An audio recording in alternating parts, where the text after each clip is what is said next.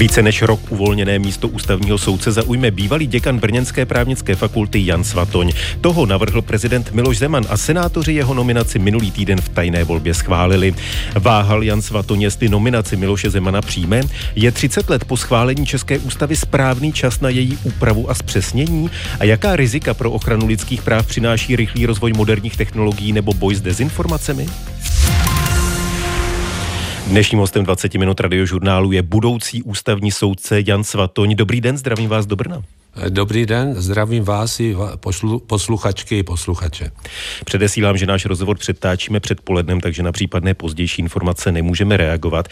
Senát vaši nominaci minulý týden schválil, ale k tomu, abyste se skutečně stal ústavním soudcem, je ještě potřeba, aby vás formálně jmenoval prezident republiky. Jste v kontaktu s kanceláří pana prezidenta, máte zprávy, kdy vás Miloš Zeman oficiálně jmenuje? Ta otázka, kterou mi pokládáte, je vysoce aktuální, protože předtím, než jsem přišel právě do Brna, eh, do brněnského studia, tak mě volali z prezidentské kanceláře, že by bylo vhodné eh, se domluvit a já jsem zatím to odsunul, protože jsem eh, říkal, že jsem v Brně v rozhlase a tady, že jakmile skončíme s natáčením tady tohoto rozhovoru, tak se jim ozvu. Takže v nejbližších desítkách minut nepochybně se v této věci budu informovat informován a budeme dojednávat tady tuto záležitost. Miloš Zeman vás navrhl v prosinci, v době, kdy to místo bylo už rok prázdné. Před vámi Miloš Zeman nominoval advokáta Petra Poledníka, ale toho Senát v květnu neschválil. Ptal jste se Miloše Zemana, proč tentokrát navrhl právě vás? Na to jsem se neptal, ale musím říci, a to jsem říkal už při vícerých rozhovorech, že mě tady tento návrh velmi potěšil a e, vzhledem i k mému dlouholetému působení, ať již na ústavním soudě nebo na právnické fakultě, e, je to pro mě skutečně takové podstatné, důležité a jsem vlastně za tento návrh vděčen. Ale jako proč a tak dále, zřejmě k těm zkušenostem a zřejmě k té praxi, kterou mám, tak tak, tak si to vysvětluji. Možná doplním pro naše posluchače, kteří detailně neznají váš životopis, že vy jste v minulosti byl asistentem tří ústavních soudců, ano. což bychom měli dodat, že asistent ústavního soudce není asistent tak, jak si ho možná každý představí, nebo lec kdo představí, ale je to člověk, který se věnuje odborné práci, zásadním způsobem se podílí na rozhodnutích a na odůvodněních, eh, ke kterým ústavní soud dospěje, tak to je jenom upřesnění. Eh, vrátím se k tomu, proč vás Miloš Zeman nominoval a vlastně vlastně, jak probíhal ten váš rozhovor s ním. Vy jste eh, z toho, co jste před chvílí řekl, eh, vůbec neváhal, jestli tu nominaci od Miloše Zemana přijmete?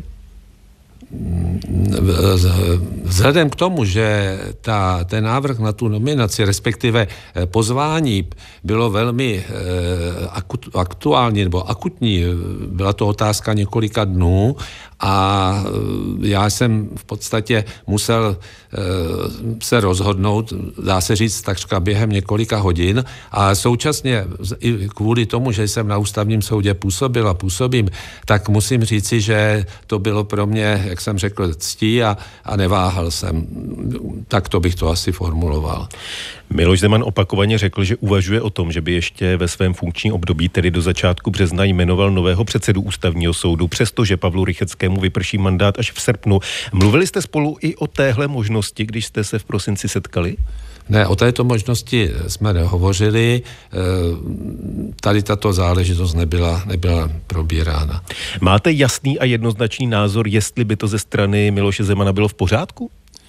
Eh, tady musím odpovědět, vážený pane redaktore, asi tak, že eh, vzhledem k tomu, že stanuli se ústavním soudcem, chybí to zmiňované jmenování, tak e, není vyloučeno, že bych mohl se účastnit, spolu podílet na rozhodování, na případném rozhodování o takovém návrhu, který by případně přišel na ústavní soud, tak v této otázce bych se nerad vyjadřoval. Právě proto se neptám na to, jaký máte názor, ale jestli ho máte jednoznačný.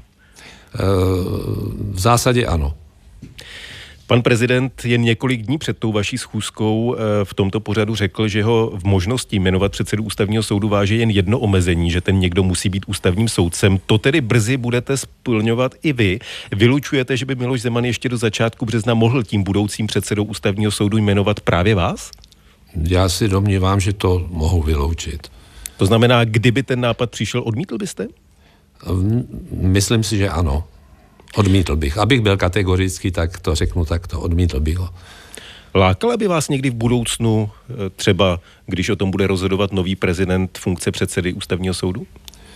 Uh, Tady bych se odvolal trošku na svůj věk a e, vzhledem k tomu, že na ústavním soudě začnu působit jako skutečně nový ústavní soudce, tak e, tady tato záležitost, tady ta, ty, tyto úvahy mi nepřicházejí vůbec na mysl. Takže v tomto směru, v tomto směru nemám ani žádnou aspiraci a domnívám se, že by to nebylo ani vhodné. Už jsme mluvili o tom, že z prací ústavního soudu máte osobní zkušenosti. Jak hodnotíte postavení a prestiž ústavního soudu? Um, to, to je, řekl bych, eh, tradiční otázka a já se na ní pokusím odpovědět také trošku tradičně. Eh, ústavní soud je jedna z nejvýznamnějších státních institucí, pochopitelně o tom, o tom asi není, není nutné ani příliš dlouho přemýšlet. Eh, postavení ústavního soudu je velmi specifické, že je to instituce, která je součástí Eh, soudní moci v České republice, to nepochybně, ale současně, eh, jak se tradičně uvádí, není součástí soustavy, já bych si dovolil říci, eh, systému soudu.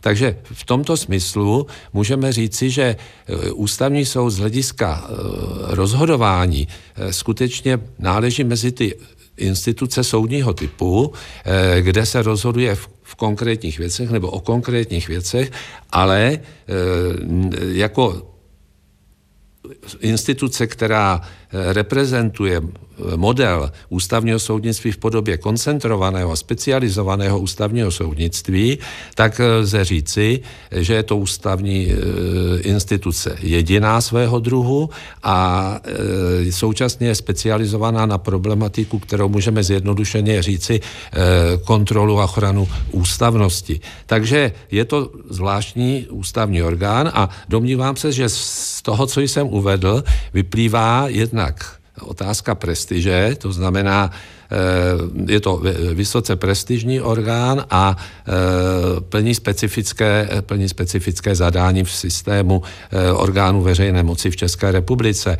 Takže mm, z hlediska své činnosti se domnívám, že tyto funkce naplňuje, nebo tuto funkci naplňuje a domnívám se, že mm, je také společností a jinými institucemi, autoritami poměrně výrazně pozitivně hodnocen.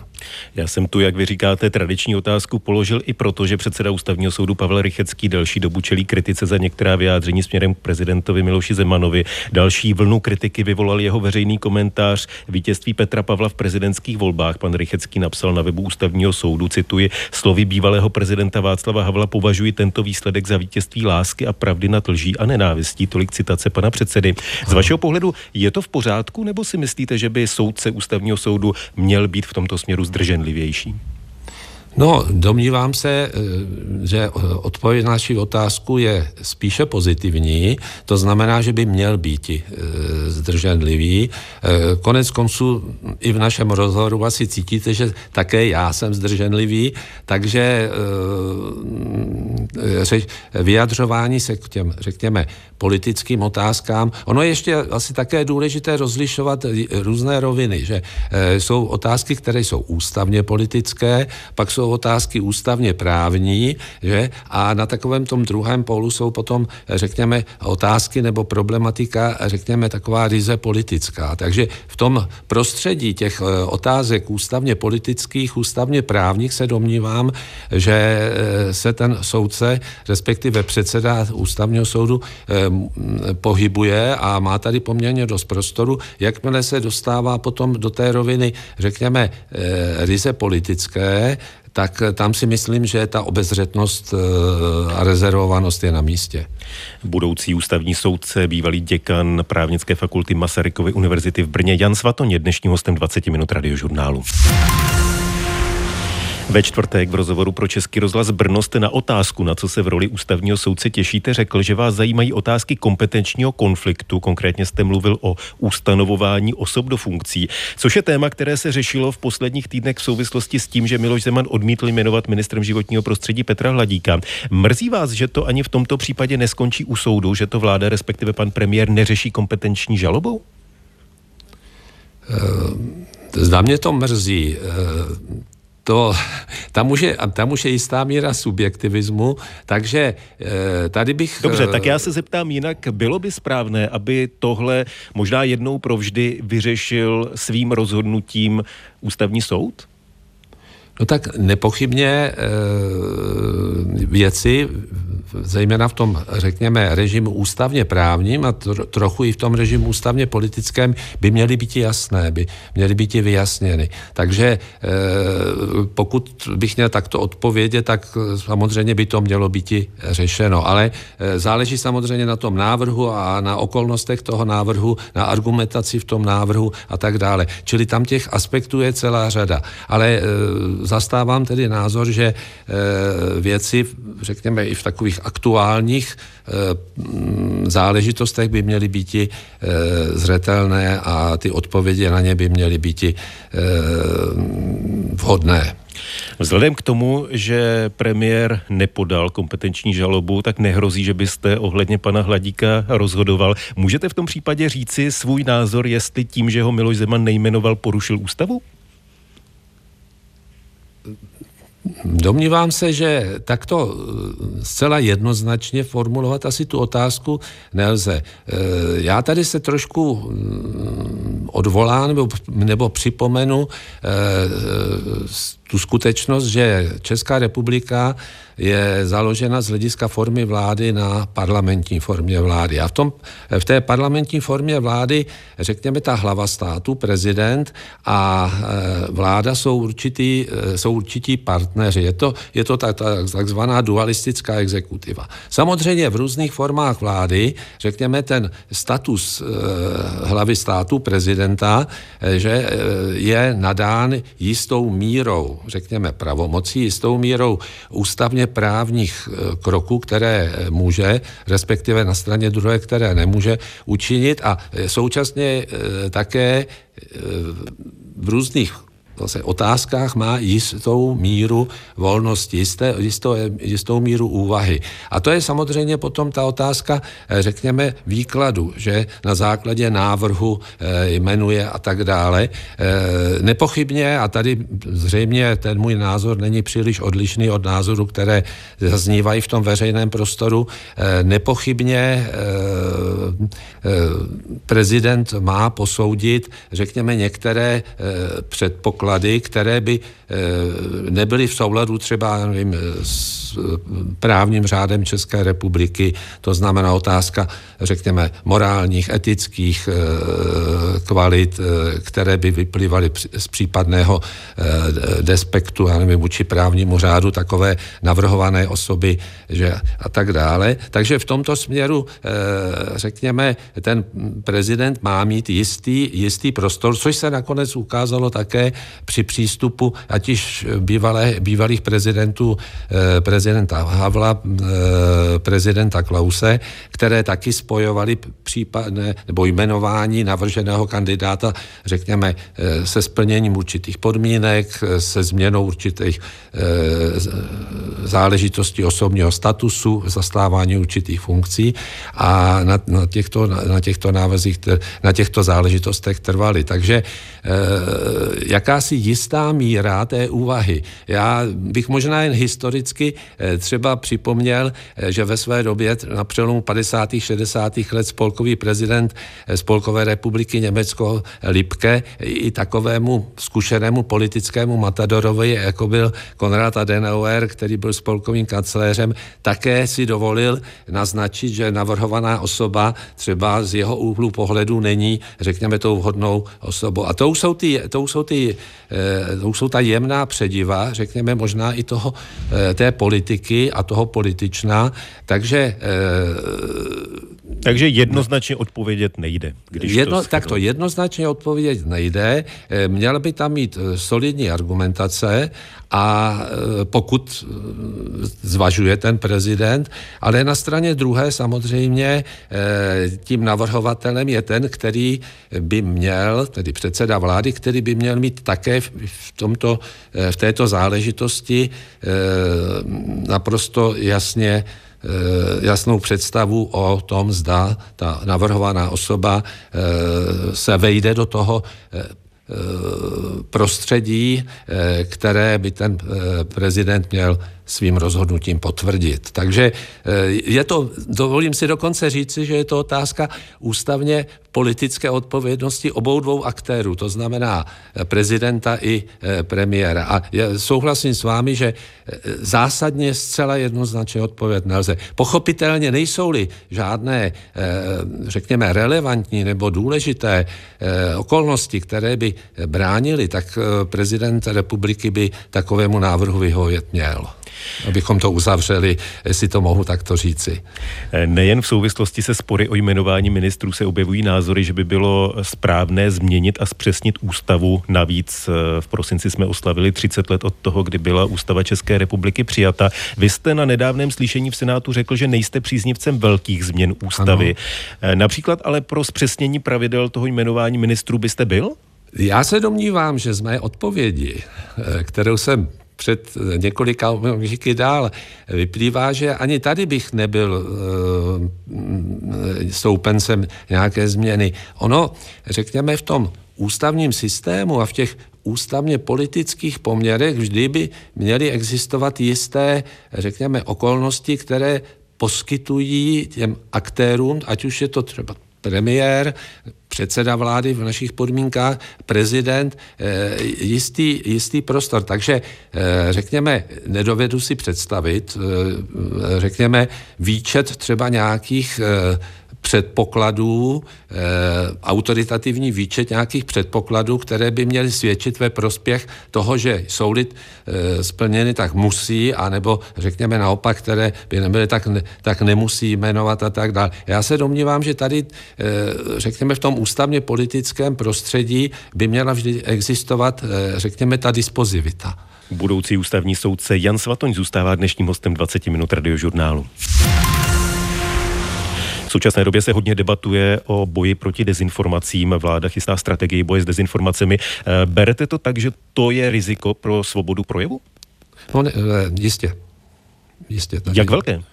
Záleží, záleží samozřejmě na eh, zase toho, co se co odpovídá, řekněme, těm limitům nebo řekněme těm mezím, eh, kterými jsou chráněny lidská práva a svobody. Takže i ta svoboda projevu. Takže eh, jak často ve výuce říkáme i studentům, jedná se o jakési meze mezí. Takže i ten, kdo eh, uvažuje o těchto otázkách, to znamená vztah k té práva na informace, práva předávat informace, šířit informace, do jaké do jaké míry je schopen respektovat, eh, řekněme, eh, meze ochrany základních práv a svobod. Čili tady bych eh, se domníval, že je potřeba být velmi opatrný a přistupovat asi k těm otázkám z toho úhlu pohledu, že právo na informace, právo na svobodu jejich šíření a tak dále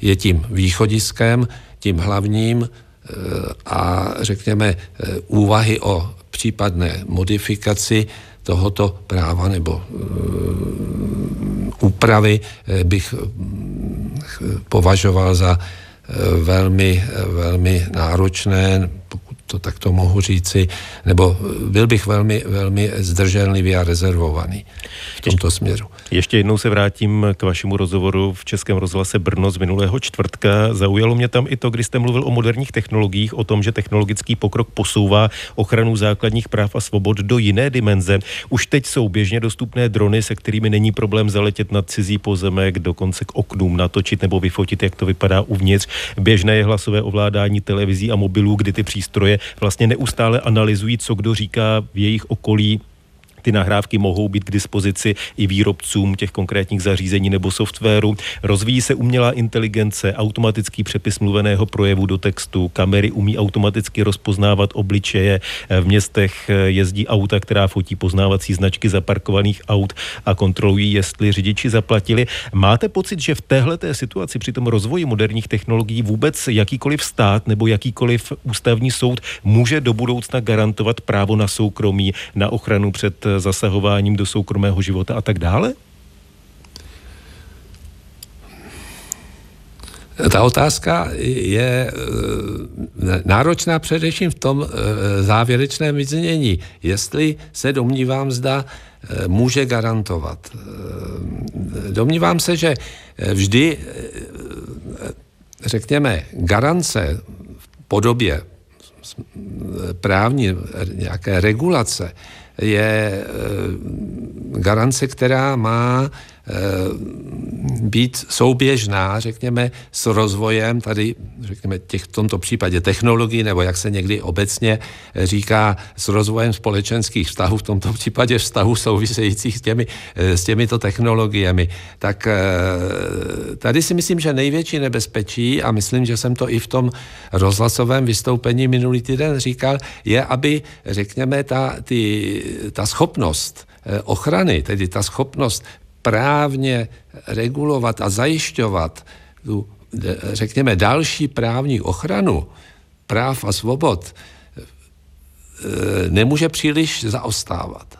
Čili já tady vidím, ten, tady vidím tu otázku, e, řekněme, jakési jisté distinkce mezi, řekněme, tím technologickým pokrokem a schopností, řekněme, e, chránit práva a svobody právě v důsledku toho, eh, toho ataku těch moderních technologií. Sám jste tady... Já, vy, já se omlouvám, ano. že vám do toho skáču. Chápu tedy dobře, že z vašeho pohledu je třeba právě tohle oblast, které by se politici měli výrazněji věnovat? Nepochybně, ano. Domnívám se, že ano. Eh, řekl bych v tom právním prostředí, eh, a mohu tady připomenout třeba i právnickou fakultu v Brně, eh, jsou, se věnuje poměrně výrazná pozornost snahu, snaze o reflexi tady toho pokroku a řekněme možné technologického pokroku a možnosti, které jsou s tím spojovány. Pokud vím, tak tady fakulta spolupracuje i v oblasti kybernetické bezpečnosti s veřejnými institucemi v České republice a poskytuje služby. Takže tady bych, tady bych skutečně dbal na co nej, nejmenší vzdálenost mezi tím techno, těmi technologie, jejich užitím, případně zneužíváním a ochrany právě před tímto zneužíváním. Takže eh, tady by právo nemělo příliš kulhat za těmi, za těmi možnostmi, které přináší moderní technologie. A je to samozřejmě výzva i pro zákonodárce říká dnešní host 20 minut radiožurnálu, budoucí ústavní soudce, bývalý děkan právnické fakulty Masarykovy univerzity v Brně Jan Svaton. Díky, že jste byl naším hostem na viděnou, naslyšenou. Ano, také děkuji za pozvání a také se těším na viděnou, případně naslyšenou.